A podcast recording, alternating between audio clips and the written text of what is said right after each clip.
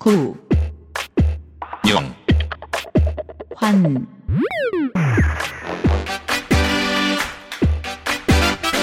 책, 책, 책, 책 읽지 마.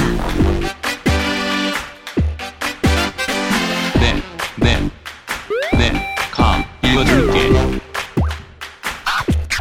고명환의 고명환의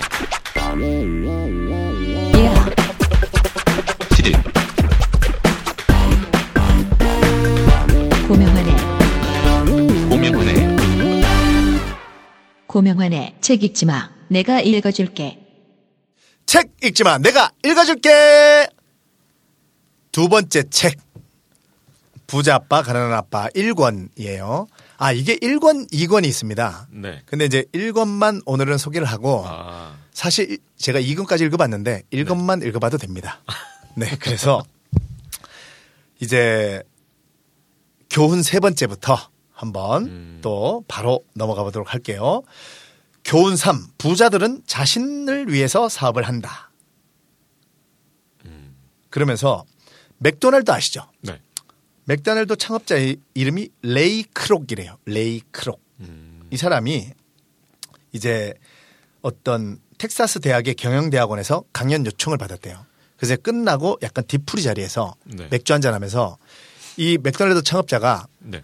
내가 무슨 사업을 하고 있는지 아시는 분 이라고 물어봤대요. 네. 이 맥도날드 창업자가 무슨 사업을 할까요? 그냥 쉽게 대답해 보세요. 햄버거 가게. 햄버거 가게. 네. 네. 햄버거 사업이요. 라고 다들 대답했대요. 사람들이 웃으면서. 당연히 웃으면서 왜 물어보는 거야? 이런 거죠. 근데 이 맥도날드 창업자가 나는 햄버거 사업을 하지 않습니다. 나는 부동산 사업을 합니다. 방금 제가 그거 물어보려고 그랬는데 예. 혹시 부동산인가요? 네. 이게 요즘 스타벅스가 또 이렇게 하고 있잖아요. 네, 그죠? 네, 맞습니다. 이 맥도날드는 각 체인점 세계에서 가장 많은 부동산을 소유하고 있는 단일 조직이다. 이게 이제 2000년 그때 나왔으니까 네. 지금은 아마 스타벅스하고 아마 누가 많이 갖고 있는지는 잘 모르겠어요. 그죠? 가장 이 당시에 미국은 물론 전 세계의 맥도날드는 가장 비싼 교차로와 길거리 모퉁이의 땅들을 가지고 있다. 자기 친구 중에 이 저자의 친구가 그때 평생 배운 교훈 가운데 가장 중요한 거 자기는 배웠다면서 그 친구는 세차장을 운영하고 있는데 그때부터 세차장을 여러 개 운영하게 됐는데 네. 다른 거 안 보고 앞으로 이 부동산이 오를 곳에 네. 근데 부동산이 오를 곳에 차리면 장사가 잘 돼요. 그래서 어떤 또 미국의 사업가 중에 한 분은 맥도날드가 있는 주변에 자기도 체인점을 다 차린 사람이 있어요. 버거킹이죠. 아, 그게 버거킹인가요? 제가 아는 거는 커브스인가 그 운동하는. 아, 그래. 근데 이 사람은 그 그런 것 때문은 아니고 그냥 사람들한테 알려주기 위해서. 음. 그게 커브스라는 커브스 맞을 거예요. 그 운동 체인점인데 우리 예전에 운동할 때는 내가 끄는 데서만 갈 수 있었잖아요. 우리나라도 이제 그게 좀 생겼죠. 근데 그 커브스는 미국 어디들 가든 내가 텍사스에 사는데 LA에 가도 LA 커브스에 가서 운동을 할 수 있는 거야. 이게 이제 자기들이 처음 거의 초창기에 시작을 했나 봐요. 근데 커브스 어디에 있어요? 자꾸 이제 이거를 사람들한테 알리기 위해서 맥도날드가 있는 곳에 우리도 있습니다. 그러니까 맥도날드가 길 모퉁이 대로변에 있으면 자기는 그 뒤편 골목 안쪽 싼데 대신에 맥도날드 뭐 몇백 미터 안쪽에 무조건 차리려고 했다고 그래요. 근데 그것도 굉장한 마케팅이었다고 저는 생각을 합니다. 맞습니다. 네. 버, 버거킹의 마케팅도 그랬었습니다. 아, 그래요? 네. 맥도날드는 워낙 철저하게 해서 매장을 내는데 네. 버거킹 가장 쉽게 버거킹이 맥도날드가 매장을 낸 곳 근처에 내는 게 버거킹의 마케팅이었습니다. 네. 이 저자가 그렇다면 당신과 당신의 자녀들은 어떤 종류의 자산을 사야 할까요? 내게 있어 진짜 자산은 다음과 같은 범주로 구분된다. 드디어 진짜 자산에 대한 범주를 알려주는 거예요. 그래서 내가 여기 써놨어요. 아, 진짜 기대된다. 부디 실망하지 않기를 하면서 짜잔 넘겼더니 1번. 내가 없어도 되는 사업. 내가 직접 거기서 일을 해야 한다면 그것은 사업이 아니라 내 직업이다. 아, 직업과 자산.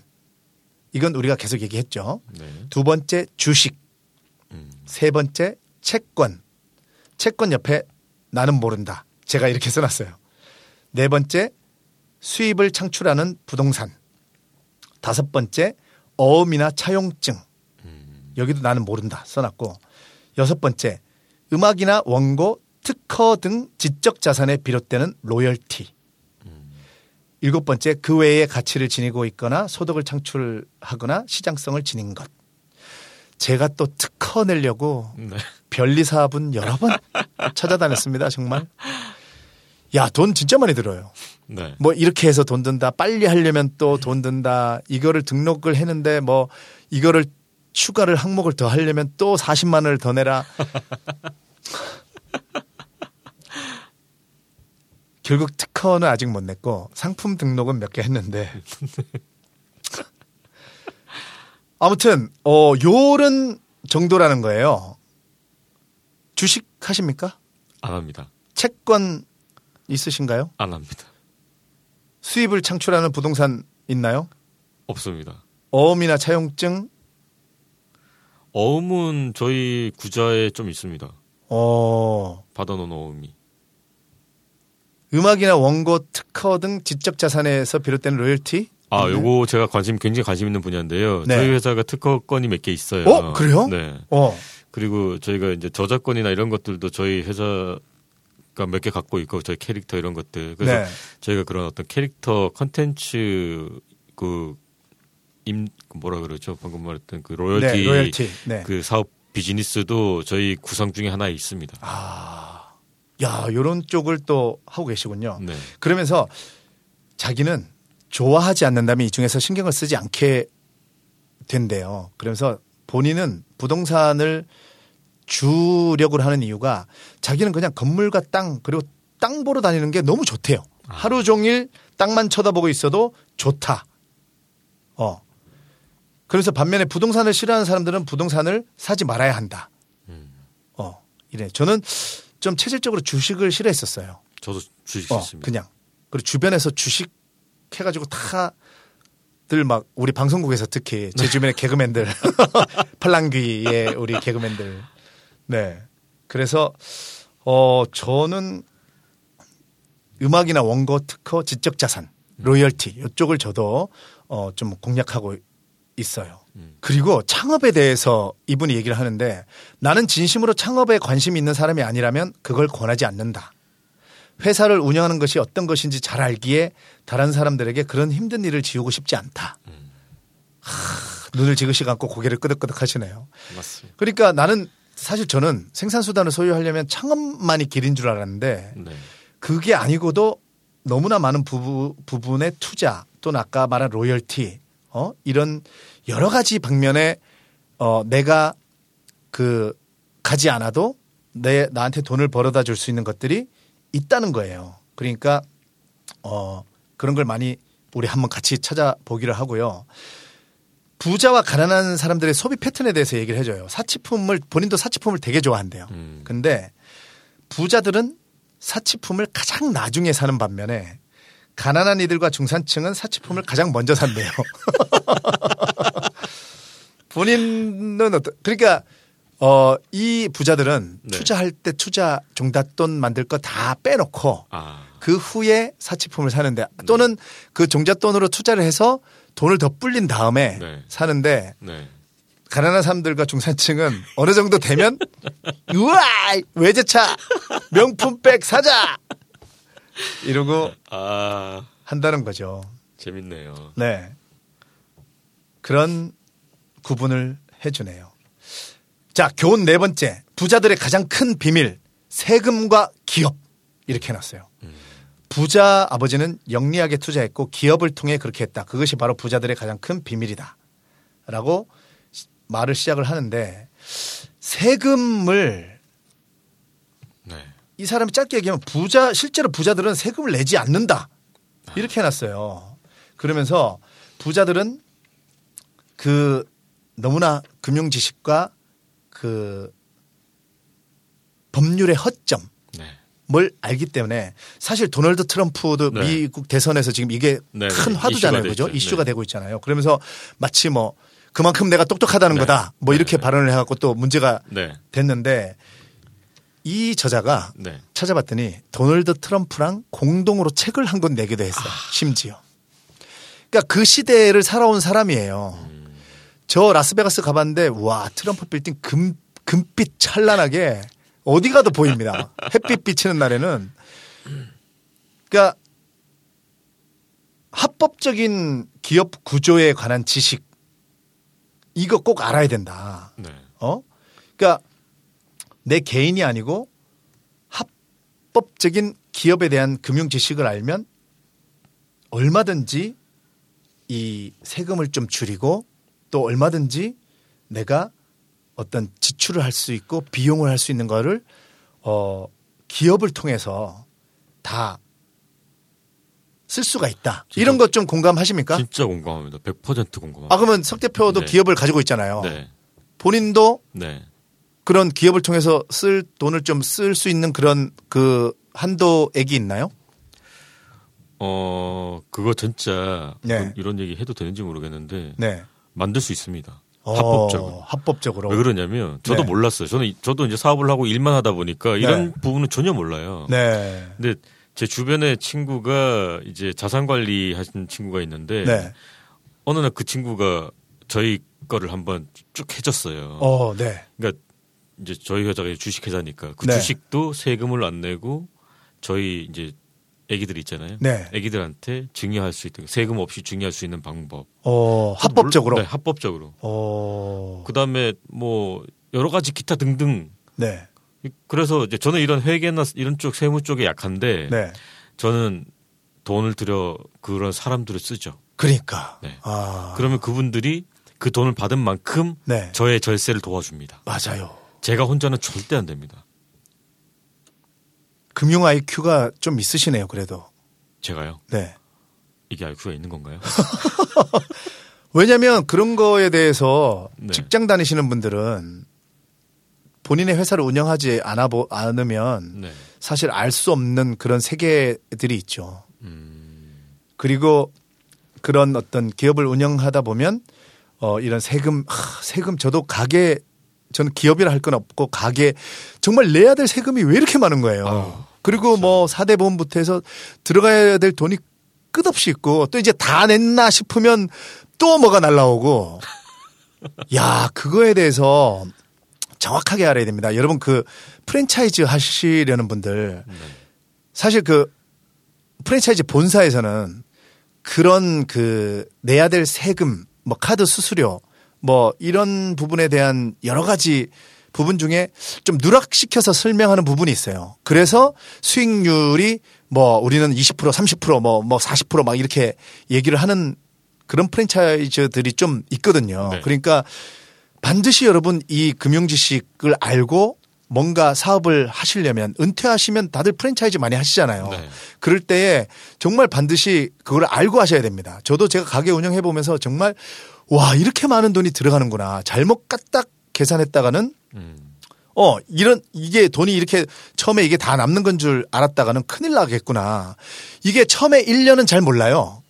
최소 1년 6개월은 지나야 이게 이제 다가옵니다. 현실로.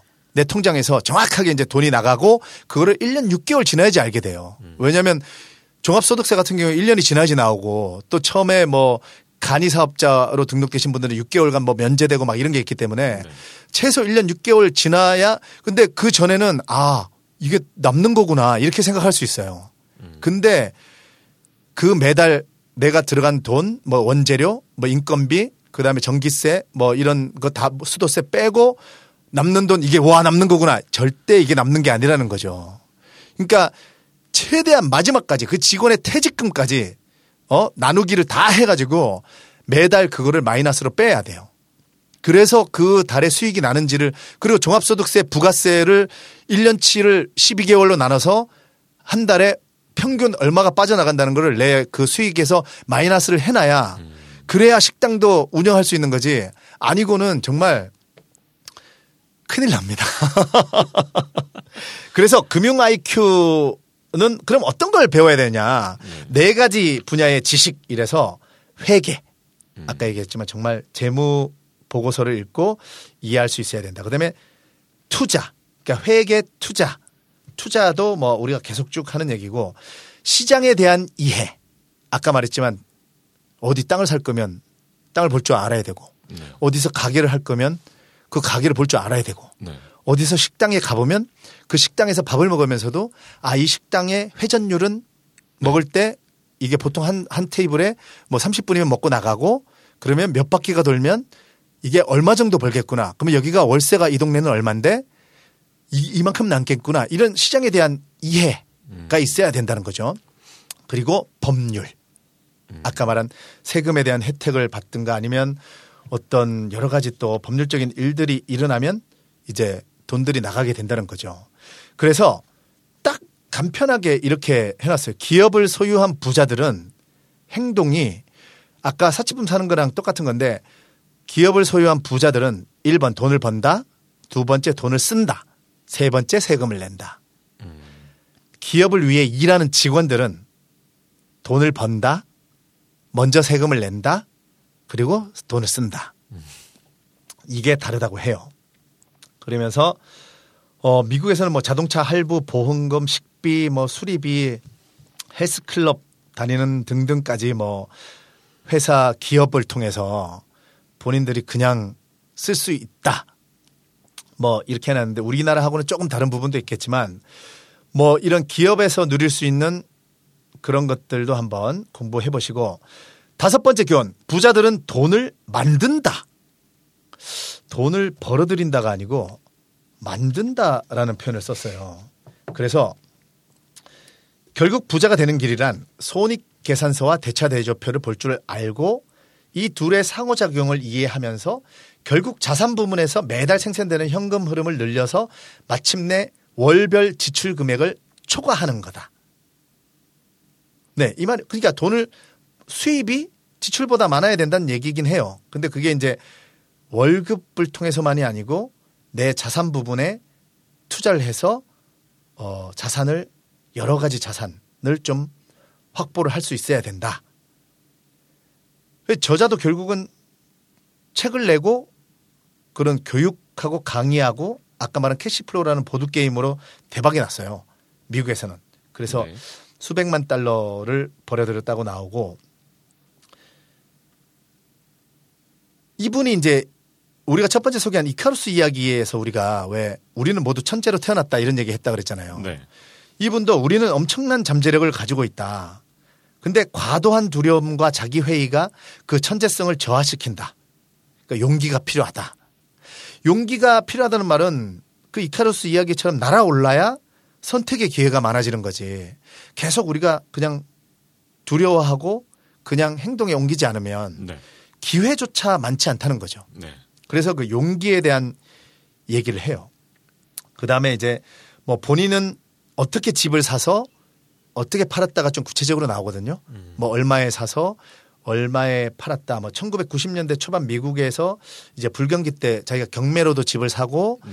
뭐 이런 과정들이 나오는데 우리나라하고 법이 조금 다르더라고요. 그래서 뭐 요런 부분에 대한 거는 좀 본인이 읽어보시기를 바래요. 네. 근데 어쨌든 본인은 집을 사고 팔고 사고 팔고 하면서 어 그거를 알아버렸더라고요. 그 미국이라는 나라에서 그 합법적으로 이제 세금도 음. 다 내고도 돈을 남기는 법을 알아가지고 결국은 계속 그걸 똑같이 해요. 우리나라도 사실 그랬던 시절이 있긴 있었죠. 있죠. 네네. 네. 이 책이 이제 나온 지 오래됐기 때문에 그리고 본인이 또 그렇게 돈을 벌었을 때는 그랬기 때문에 지금하고는 조금 안 맞기 때문에 제가 이 부분은 그냥 넘어가고요. 그리고 어디에나 위험은 있다. 하지만 금융 지식을 알면 성공 확률이 높아진다라고 하면서 또 금융 세미나에 꼭 참석하라고 어, 얘기를 해요. 자, 교훈 여섯 번째는 돈을 위해 일하지 말고 교훈을 얻기 위해 일하라. 이렇게 하면서 본인이 자동차 수리를 하러 갔는데 자동차 수리하시는 분이 엔진 소리만 듣고도 문제를 해결해 줬대요. 음. 그러면서 나는 재능 있는 사람들이 얼마나 돈을 적게 버는지를 알고 놀랐다는 거예요. 그러면서 회계와 투자, 마케팅 그리고 법률 지식을 알면 돈 버는 일이 생각보다 훨씬 쉬워진다. 그러나 대부분의 사람들이 돈에 관해서 아는 유일한 기술은 열심히 일하는 것 뿐이다. 그죠? 서- 저도 그랬어요. 돈에 대해서 아는 기술이라고는 열심히 일하자. 근데 이제 그게 아니라는 거죠. 정말 여러분 머리만 들- 단어만 들어도 머리가 아프긴 해요. 회계, 투자, 마케팅, 법률. 하지만 아까 석 대표도 초 일부에서 네. 회사 운영하면서 그 복잡한 거 해보니까 네. 할만하다 그랬잖아요. 네. 해보면 할만합니다. 그리고 이 저자가 아, 이 사람 마케팅도 좀 잘하는 것 같아. 음. 이 저자가 첫 본인의 저서 제목이 부자가 되어 즐겁게 살고 싶다면 학교에 가지 마라. 되게 자극적이죠. 네. 교육청 이런 데서 보면 난리가 날 거예요. 그러니까 이제 출판사에서 에이, 그 제목은 너무 자극적입니다. 네. 이거 큰일 나요. 그러니까 출판사에서 교육의 경제학으로 합시다. 네. 그랬, 그랬더니 이 저자가 그러면 아마 우리 아버지하고 내 네. 친구 마이크 두 명 살 거다. 아니, 걔들도 아마 그냥 달라 할 거다. 교육의 경제학이라고 제목 전하면. 나 그럼 책 안 낼래. 부자가 되어 즐겁게 살고 싶다면 학교에 가지 말아라고 내줄 거면 내고요 해서 실제 그 제목으로 If you want to be rich and happy, don't go to school 이란 제목으로 책이 나와서 대박이 났답니다. 음. 본인도 그래요. 기분 나쁜 제목이지만 홍보하기 쉽고 사람들이 기억을 잘할 거 아니냐. 어. 그러면서 이제 또 친아버지와 부자 아버지 아까 얘기한 친아버지는 본인이 박사라고 맞네요. 친아버지는 본인은 박사 학위까지 받았대요. 그래서 한 분야를 깊게 알아라라고 아버지는 계속 얘기하고 부자 아버지는 많은 것을 조금씩 알아라. 우리 인기 팟, 팟캐스트 중에 지대 넛 야시라고 네.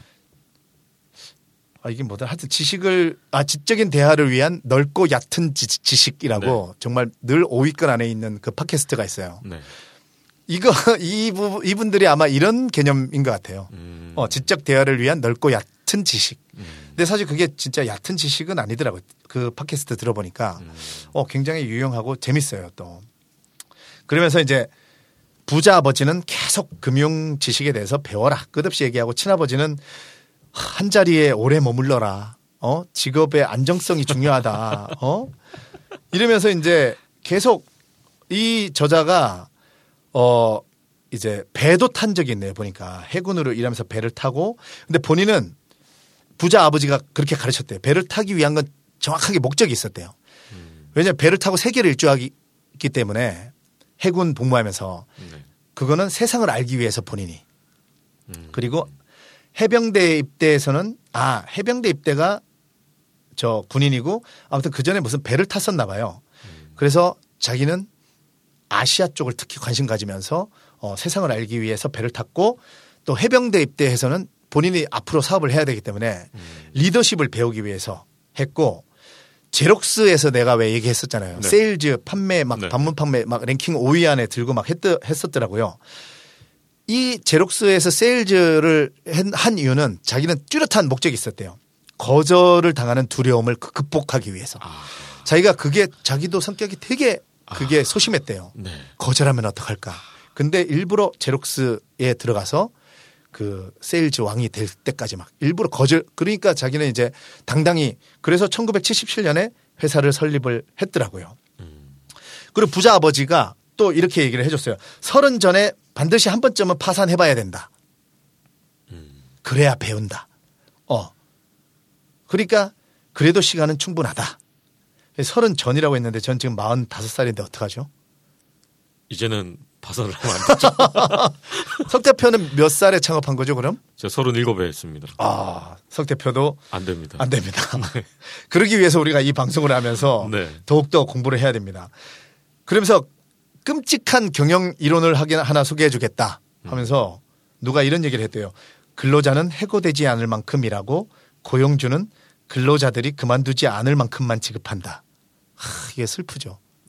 그러니까 일하는 사람도 열심히 일하는 게 아니고 그냥 해고되지 않을 만큼만 일하고 고용주도 제가 그만두지 않을 만큼만 월급을 준대요. 그러면 아까 말한 세양지 레이스에서 그냥 둘 다 양쪽 이르면 계속 그냥 이제 그 쳇바퀴 돌듯이 산다는 거죠. 그러면서 이 저자는 이렇게 추천을 하네요. 돈을 더 많이 벌고 싶다면 정말 장기적인 안목을 가지고 두 번째 직업을 가져라. 첫 번째 직업을 그만두지 않고도 할 수 있는 일들이 많다.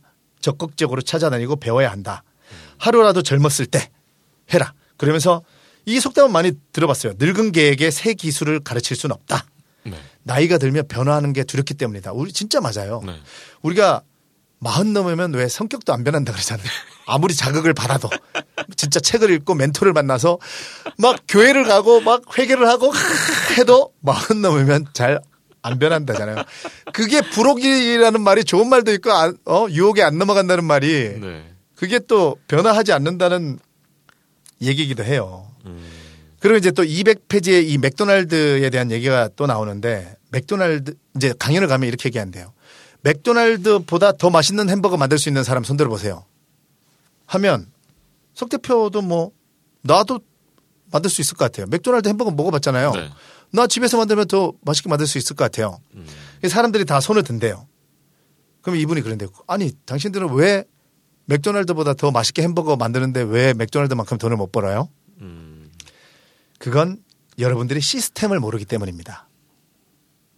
그 말이 무슨 말이냐면 맥도날드는 기본적으로 먹을 만한 햄버거를 팔고 배달하는 시스템이 뛰어나다는 거죠. 나 이 시스템을 구축한다는 말이 그러니까 저도 메밀국수 집을 하지만 우리 메밀국수 집이 맥도날드처럼 정말 자동화, 자동화까지는 아니어도 어떤 시스템이 돼서 네, 네. 돌아가면 정말 2호점, 3호점, 10호점, 막 100호점도 내겠어요. 근데 지금 예를 들면 나, 우리 가족이 떠나면 시스템이 무너질 것 같은 그런 느낌이 드는 거죠. 뭔 말인지 알겠죠? 네. 그러니까 내가 사업을 하더라도 석 대표는 본인이 이 시스템을 구축하고 있나요? 또는 구축하려 하나요? 구축하려 합니다. 본인도 그런 생각을 하고 네. 있습니까? 분명히 필요합니다. 반드시 필요하죠. 네, 반드시 필요합니다. 그러면 그래야 본인이 첫 번째 책에서 얘기했지만 50살에 은퇴를 할 수 있잖아요. 그렇죠. 그래야 아까 말씀하신 것처럼 네. 제가 다른 걸 하더라도 네. 저에 대한 수익이 계속 이제 유지되는 게 그러니까. 그 시스템이 있어야지만 가능하기 네. 때문에 지금 그 시스템을 만들려고 하는 이제 과도기죠. 네. 그러면서 이분은 이제 그러면 장인 정신 가지고 하는 사람들 뭐냐 또 따지는 사람도 있었대요. 그래서 그러니까 이제 장인 그쪽이 맞는 분들은 예를 들어서 장인 정신 가지고 정말 쭉 한 길을 파서 그 사람마다 다르잖아요. 그죠? 청취자 여러분들도 어 그러니까 여러 가지 길을 생각해 봐- 보고 이런 길을 한번 알아보고 나한테 맞는 길을 가자는 겁니다. 그죠? 꼭 이렇게 맥도날드처럼 해라가 아니고 네. 이제 이 맥도날드는 그런 시스템으로 장사하는 곳이지 사실 햄버거 맛으로 유명해진 데가 아니다. 이 얘기를 이제 이 사람은 하고 싶은 거였고 그러면서 이제 성공에 필요한 주요 관리 기술 드디어 테크닉을 알려주마. 현금 흐름을 관리할 줄 알아야 되고 시스템을 관리할 줄 알아야 하고 사람 관리를 할 줄 알아야, 알아야 한다. 라고 이 세 가지를 꼭 알아야 한다라고 얘기를 합니다. 그리고 가장 중요한 전문 기술은 뭐니 뭐니 해도 세일즈와 마케팅이다. 그러니까 저도 이거를 하, 저도 음식을 우리 메밀국수를 더 맛있게 만들까 이거에 사실 더 중점을 뒀었거든요. 네. 근데 정말 한 85점, 90점 정도 되는 수준까지 만들어 놓으면 그 다음에는 반드시 이 세일즈와 마케팅. 근데 세일즈와 마케팅은 그러면 결국 어떻게 뭐가 가장 핵심이냐? 세일즈와 마케팅의 가장 핵심은 소통하는 기술이다. 이 사람은 얘기를 해요. 음. 그럼 소통하는 기술은 또 어떻게 배울 수 있냐? 거기서 글쓰기, 말하기, 협상하기로 이걸 할 수 있다. 라고 하네요. 그러니까 결국 소통이 중요한데 글쓰기를 배우고 말하기도 배우고 협상하기도 배우고 사실 이런 류의 책들도 굉장히 많아, 많이 네. 나와 있습니다. 그렇죠? 현대를 살아가려면 전문 기술과 더불어 세일즈와 마케팅 기술이 꼭 필요 하다고 어, 한번 더 강조를 하면서 부자 아버지가 야 주라 그러면 받을 것이다 이렇게 얘기를 했대요. 그러면서 이제 이게 돈의 법칙이라고 하는데 이건 뒤에 나오니까 주라 그러면 받을 것이다. 이게 무슨 말인지 한번 계속 넘어가 보도록 하겠습니다. 교훈 일곱 번째 부자로 가는 길을 막 가로막는 장애물은 무엇인가? 내가 부자가 되고자 하는데 장애물 1번 두려움, 2번 냉소주의, 3번 게으름, 4번 나쁜 습관, 5번 오만함. 이렇게 하면서 한 가지씩 찍어줬는데 두려움은 그야말로 두려움이에요. 그죠? 네. 우리가 누누이 얘기했던 텍사스에 이런 속담이 있대요. 누구나 천국에 가고 싶어 하지만 죽고 싶은 사람은 아무도 없다. 그러니까 진짜 죽으라는 말은 아니고 사실 이- 이만큼 리스크가 있어야 천국도 간다. 그러니까 승자들의 공식은 항상 실패 후 승리래요. 그러니까 아까 설은 전에 빨리 실패해 보라고 이 부자 아빠가 얘기를 하고 자꾸 같은 실패도 좀 자주 해봐야 그 석 대표가 첫 번째 시간에 얘기했잖아요. 그죠? 네. 그 실패하는 방법, 네네. 다시 일어나는 방법, 네네. 그거에 대한 강의를 들었었다 했잖아요. 네. 그러니까 이런 책들이 보면 다 연결되고 하, 이런 거 했을 때 정말 이런 생각이 맞구나. 라고 받아들이고 좀, 어, 그게 따라가 봐야겠다 하고 저는 좀 행동의 옹기자주의자입니다.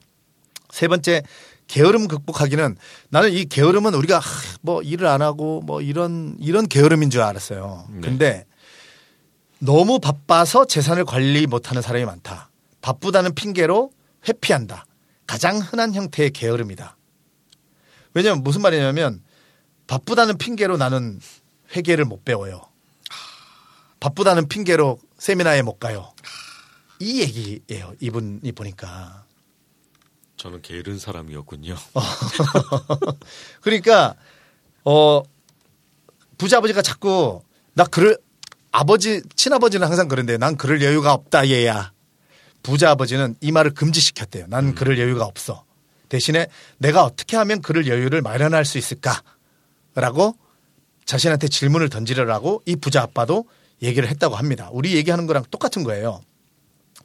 그리고 이분은 가장 강력하게 질문을 던지라고 해요. 다시는 일하지 않으려면 어떻게 해야 할까?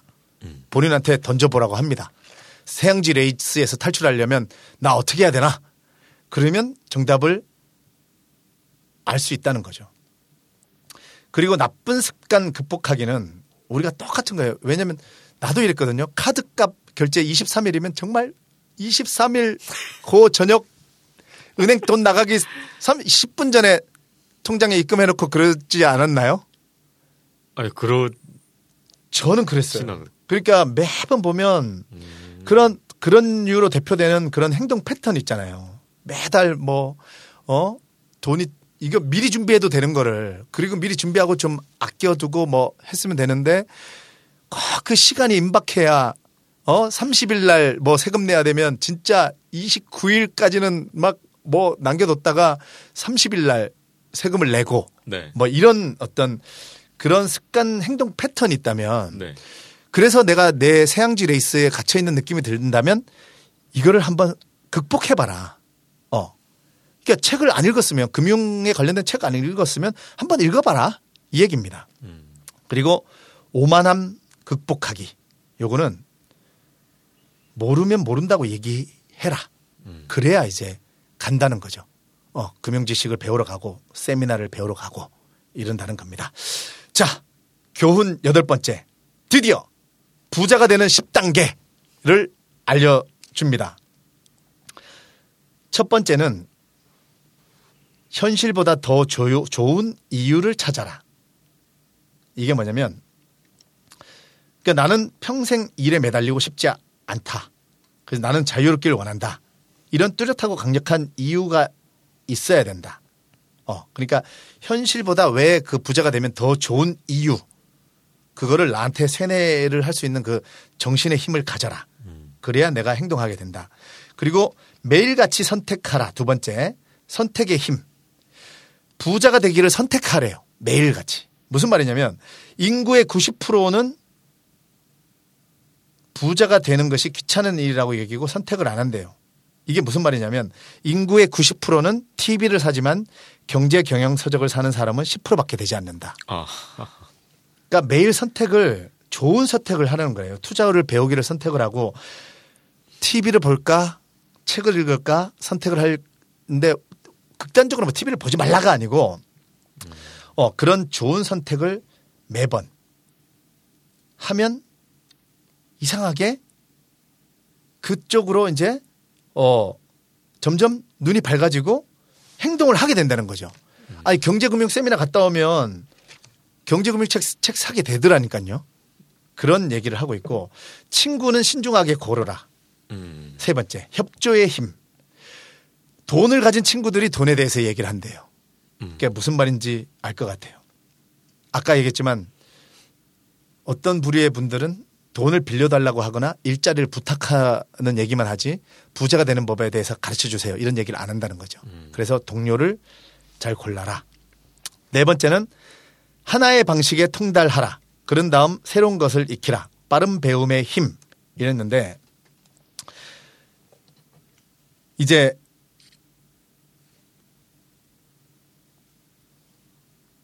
뭘 배울 때는 신중해야 된다는 얘기, 이 사람이 무슨 얘기를 하면 우리 정신이 너무나 강력해서 우리가 머릿속에 넣은 대로 되, 되, 되, 이루어진대요. 그러니까 초반에 얘기했지만 우리가 교육받은 대로 내가 직장에 취직하게 되고 우리가 왜 늦바람이 무섭다 그러잖아요. 네. 그런 얘기예요. 우리가 늦게 그 재밌는 걸 알게 되면 거기에 확 빠진다는 거죠. 그러니까 배우더라도 새로운 것을 익히는데 신중하게 선택을 해서 배워야지 재미있는 거 그런 놀이 뭐 어, 시간을 허비하는 방탕한 거 이런 걸 모르다가 뒤늦게 그런 맛을 보면 확 빠진다는 거죠. 그러면 생활이 무너질 수 있다. 다섯 번째, 자기에게 먼저 지불하라. 자기 통제의 힘. 이렇게 해놨는데, 이거 아까 그 얘기예요.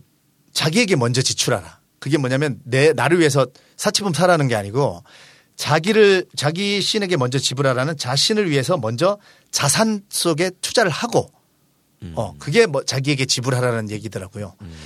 내 자산을 구축할 수 있는 곳에 먼저 돈을 좀 쓰고 그 다음에 지출하라. 그게 나를 위해서 지출 지불을 하라는 말이더라고요. 여섯 번째, 중개인에게 넉넉하게 지불하라. 좋은 조언의 힘. 이 사람이 이제 부동산으로 재미를 봤기 때문에 네. 사실 제 주변에도 예전에 방배동에 네. 빌딩을 샀어요. 37억인가 그런데 부동산 중개인 분한테 네.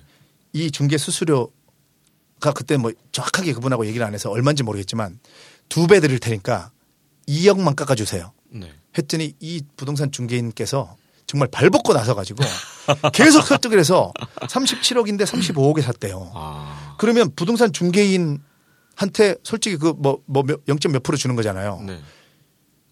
몇 백만 원 더 들여서 2억을 깎은 거죠. 그죠? 그렇죠. 근데 부동산 구입할 때 이 작전이 되게 좋은 작전이라고 저도 아는 형들이 얘기를 하더라고요.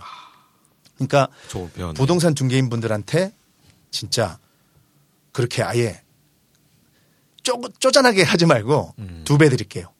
만약에 큰 거를 좀 사게 되면 음. 하여튼 뭐 이런 작전도 한번 써보시고 일곱 번째 인디언들처럼 주고받아라 공짜의 힘 이랬는데 뭐 인디언들은 하여튼 빌려주지 지- 진짜 주지 않는데요. 근데 뭐 이거는 이제 뭐 담요를 빌려줬는데 돌려받았다 이런 얘기를 하는데 이건 아니고 자기의 그 투자 방식을 얘기해 주더라고요. 자기가 땅을 사가지고 자기 친구한테 네.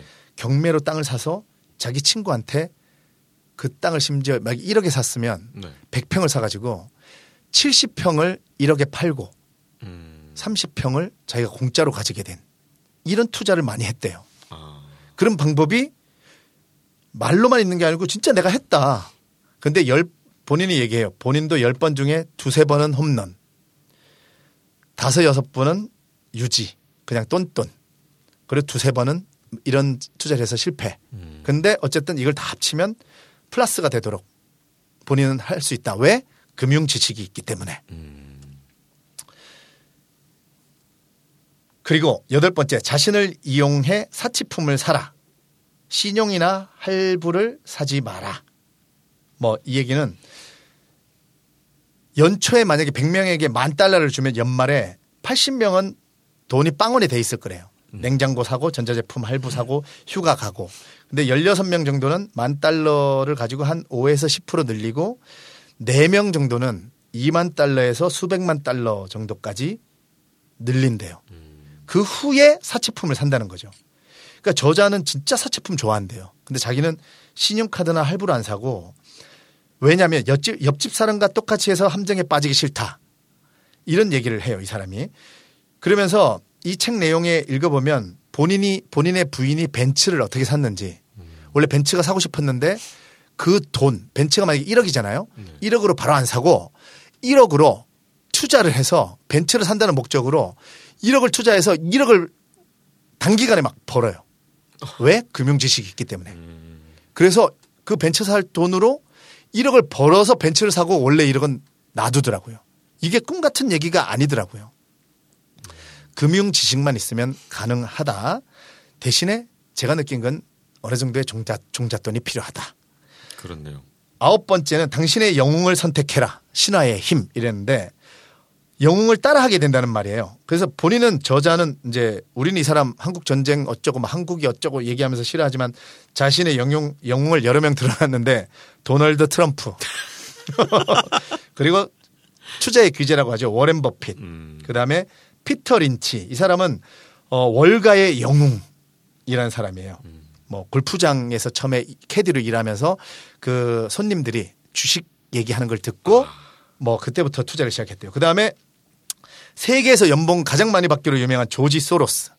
연봉이 1조 가까이 된 2004년에 우리 돈으로 8,700억의 연봉을 받은 조지 소로스. 그 다음에 짐 로저스. 조, 짐 로저스.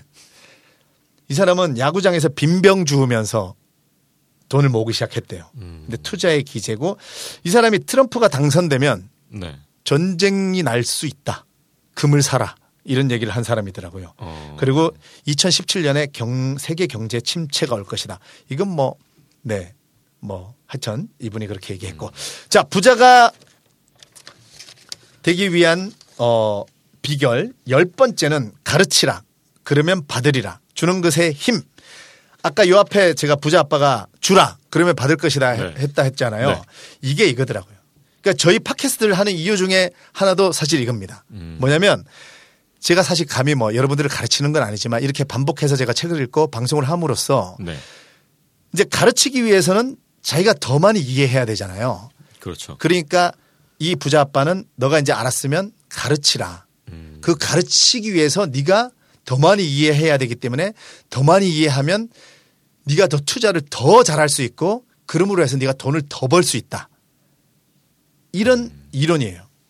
난 너무 알겠더라고요. 그래서 우리 팟캐스트를 하는 이유도 어, 제가 정말 책을 더 열심히 읽고 이게 이렇게 떠들어내려면 정말 아직도 제가 사실 지금 방송을 하다 보면 저도 이제 아 책을 지금은 좀 초반이라 막 신나갖고 막 하느라고 흥분해서 이런데 네. 좀더 압축하고 좀 더 이해를 해야겠구나.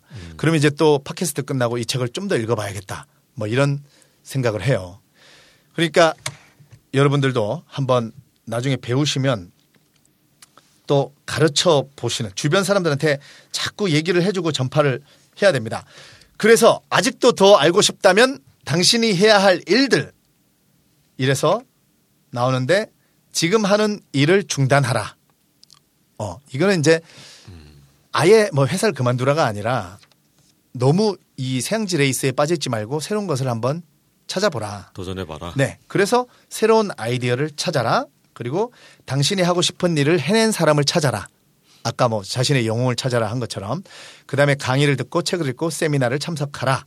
그 다음에 많은 제안을 하라 하면서 본인은 부동산을 사고 싶을 때 네. 여유를 가지고 그 지역에 가서 반값으로 제안하고 온대요. 어. 10억이면 나 5억에 살게요. 연락 주세요. 이러고 온대요. 네. 근데 이제 근데 실제로 그렇게 해서 산 적이 있대. 음. 근데 뭐 이거를 나는 생각해 보면 우리가 아파트 살때 네. 너무 급하게 가서 사지 말고 여유를 두고 예를 들면 5억인데 주인은 4억 7천 아니면 죽어도 안 팔아요. 이럴 네. 때 예, 저 4억 2천이면 살게요. 연락 주세요. 그 동네 부동산에 다 얘기해 놓고 오는 거죠. 네. 그러면 의외로 역으로 이거를 필요로 또 팔려고 하는 사람이 나타난다는 거예요. 음. 그러니까 여유를 가지고 여기저기에 많은 제안을 하라. 부동산 투자를 하려면. 그 다음에 한 달에 10분 정도는 특정 지역을 걷거나 조깅하거나 운전하라. 이건 뭐냐면 그 시장을 파악하기 위해서. 본인은 그 동네에 부동산을 구입하려면 그 동네를 주로 조깅을 하고 걸어 다니고 한참을 그렇게 한 후에 에, 부동산을 구입을 한대요. 그 다음에 모든 시장에서 가장 저렴한 상품을 찾아라. 저한테 요로 요 부동산 가르쳐 주신 분 중에 한 분이 네. 명화 씨 어디 가서 땅이나 집 살려면 부동산에 가서 네. 이 동네에서 제일 싼 집 소개해 주세요. 제일 싼 땅 보여주세요. 일단 그렇게 해보래요. 음. 그런 후에 내가 그 땅을 볼 줄 아는 눈, 집을 볼 줄 아는 눈을 키우면 제일 싼 땅, 제일 싼 집도 얼마든지 개조를 하고 쪼개고 해서 얼마든지 가치 있게. 음. 네, 저는 이 거- 저 건축가한테 이 내용을 좀 배웠는데 여러분들도 한번 제일 싼 땅, 제일 싼 집을 소개해 달라고 해서 거기에 가서 요 땅과 집을 어떻게 부가가치를 높일 것인가를 한번 해보시면 재밌습니다. 그 다음, 어, 올바른 장소를 찾아라. 이거는 이제 본인도, 어, 경매에 대해서 배워서 경매로 많은 이득을 봤대요. 그러니까 올바른 장소는 그런 남들은 10만 달러 주고 살 때 자기는 그 같은 동네인데 5만 달러 주고 샀대요. 이런 얘기를 하고 또 사고 싶어 하는 사람들을 먼저 찾아라. 그런 다음 팔고 싶어 하는 사람을 찾아라. 사고 싶어 하는 사람들을 먼저 찾아놓으면 그러니까 자기 친구가 예전에 땅을 싶- 사고 싶어 해서 네. 그래서 거기 주변을 찾아봐서 1억짜리 아니 100평짜리 땅을 사서 1억에 샀는데 친구가 70평만 필요로 해서 친구한테 이거 1억이야 이렇게 팔았대요. 이게 약간 좀 나쁜 짓 같은데. 나쁜 건데. 하여튼 뭐 본인이 네. 이런 책에 에, 그런 내용을 써놓고 그 다음에 크게 생각해라. 그 다음에 역사에서 배우라. 그 다음에 행동은 늘 행동하지 않는 것보다 낫다. 그러니 지금 행동하라! 하면서 이 책을 마무리합니다. 음. 285페이지까지. 결국 우리 첫 번째 책 이카루스 이야기하고 똑같아요. 그죠? 네. 행동하라. 행동하라. 네. 그러면서 이제 맺은 말 마무리는 뭐 했던 얘기들을 쭉 뭐 다시 얘기를 하는데 이 맺은 말에서는 딱 한 가지만 얘기해 드리고 싶어요. 우리의 수입의 종류에는 우리가 그렇게 얘기했잖아요. 네. 세 가지 종류의 수입이 있다. 1번 근로소득. 근로소득 뭐 내가 일해서 돈은 버는 네. 거고. 2번 투자소득. 네. 네, 투자해서 어 주식 뭐 이런 것들. 3번 비활성 비활성 소득. 나 이거 비활성 소득 단어도 어렵고 이게 뭐야? 했더니 어 부동산 임대 수입, 이자 수입, 특허나 노래, 책 인쇄 수입 같은 지적 재산권, 로열티, 무형의 자산. 이걸 이제 비활성 소득이라고 하더라고요. 그래서 여러분들에게 에, 이 비활성 소득의 하나를 가지시라고 그런 능력을 키우시라고 세 번째 책은 글쓰기 책을 다시 한번 예고해 드립니다. 글쓰기 책을 가져와서 여러분들과 함께 나는 나도 작가가 될 수 있다. 라는 목표를 가지고 한번 어, 세 번째 시간은 채워보도록 할게요. 이 부자 아빠 가난한 아빠 1권을 이렇게 살펴봤는데 2권은 사실 그 현금 흐름 4분면이라는 이 도표 하나밖에 없어요. 그래서 이제 이 ESBI 뭐 보면 근로자 어 그다음에 뭐 비즈니스맨 그다음에 뭐 인베스터 투자가 그 다음에 뭐 저 S는 이제 자영업자 전문직 종사자 셀프 인플로이드 뭐 이렇게 나왔는데 E나 S 그러니까 봉급 생활자나 자영업자 전문직 종사자로 우리가 주로 사는데 네. 반드시 B나 I 그러니까 B는 사업가 빅 비즈니스맨이에요. 그리고 I는 투자가 인베스터 네. 이쪽으로 넘어가야 한다. 어떤 수를 쓰더라도 그, 그 넘어갈 수 있는 방법에 대해서 이제 부자 아빠 가난 아빠 2권에 대해서는 설명을 해놔요. 음. 근데 앞에 한 얘기랑 거의 같아요. 그래서 이렇게 부자 아빠 가난 아빠 2권을 이제 살펴봤습니다. 아, 두 번째 시간 저 혼자 너무 많이 떠들었는데 우리 그 석 대표님 마지막으로 이책 얘기를 들으면서 본인은 어떤 생각을 하셨나요? 어, 저는 오늘 이 책의 내용을 보고 제가 중산층이라는 걸 확인했고요. 네. 그리고 제가 참 부채를 가지고 있으면서도 재산세를 낸 참 어. 어. 리석은 사람이라는 걸 좀 깨달았고 네. 그리고 그 아, 이- 이게 참 진짜 책이라는 게 네. 이게 정말 우리한테 윤택하고 네. 모든 걸 많이 모든 정보를 많이 준다라는 것을 오늘 또 깨달았습니다. 네. 아, 저도 이 책은 12,000원이에요. 네. 12,000원인데 정말 우리가 무슨 12,000원에 정말 어디 가서 저는 진짜 괜찮다고 생각을 하거든요.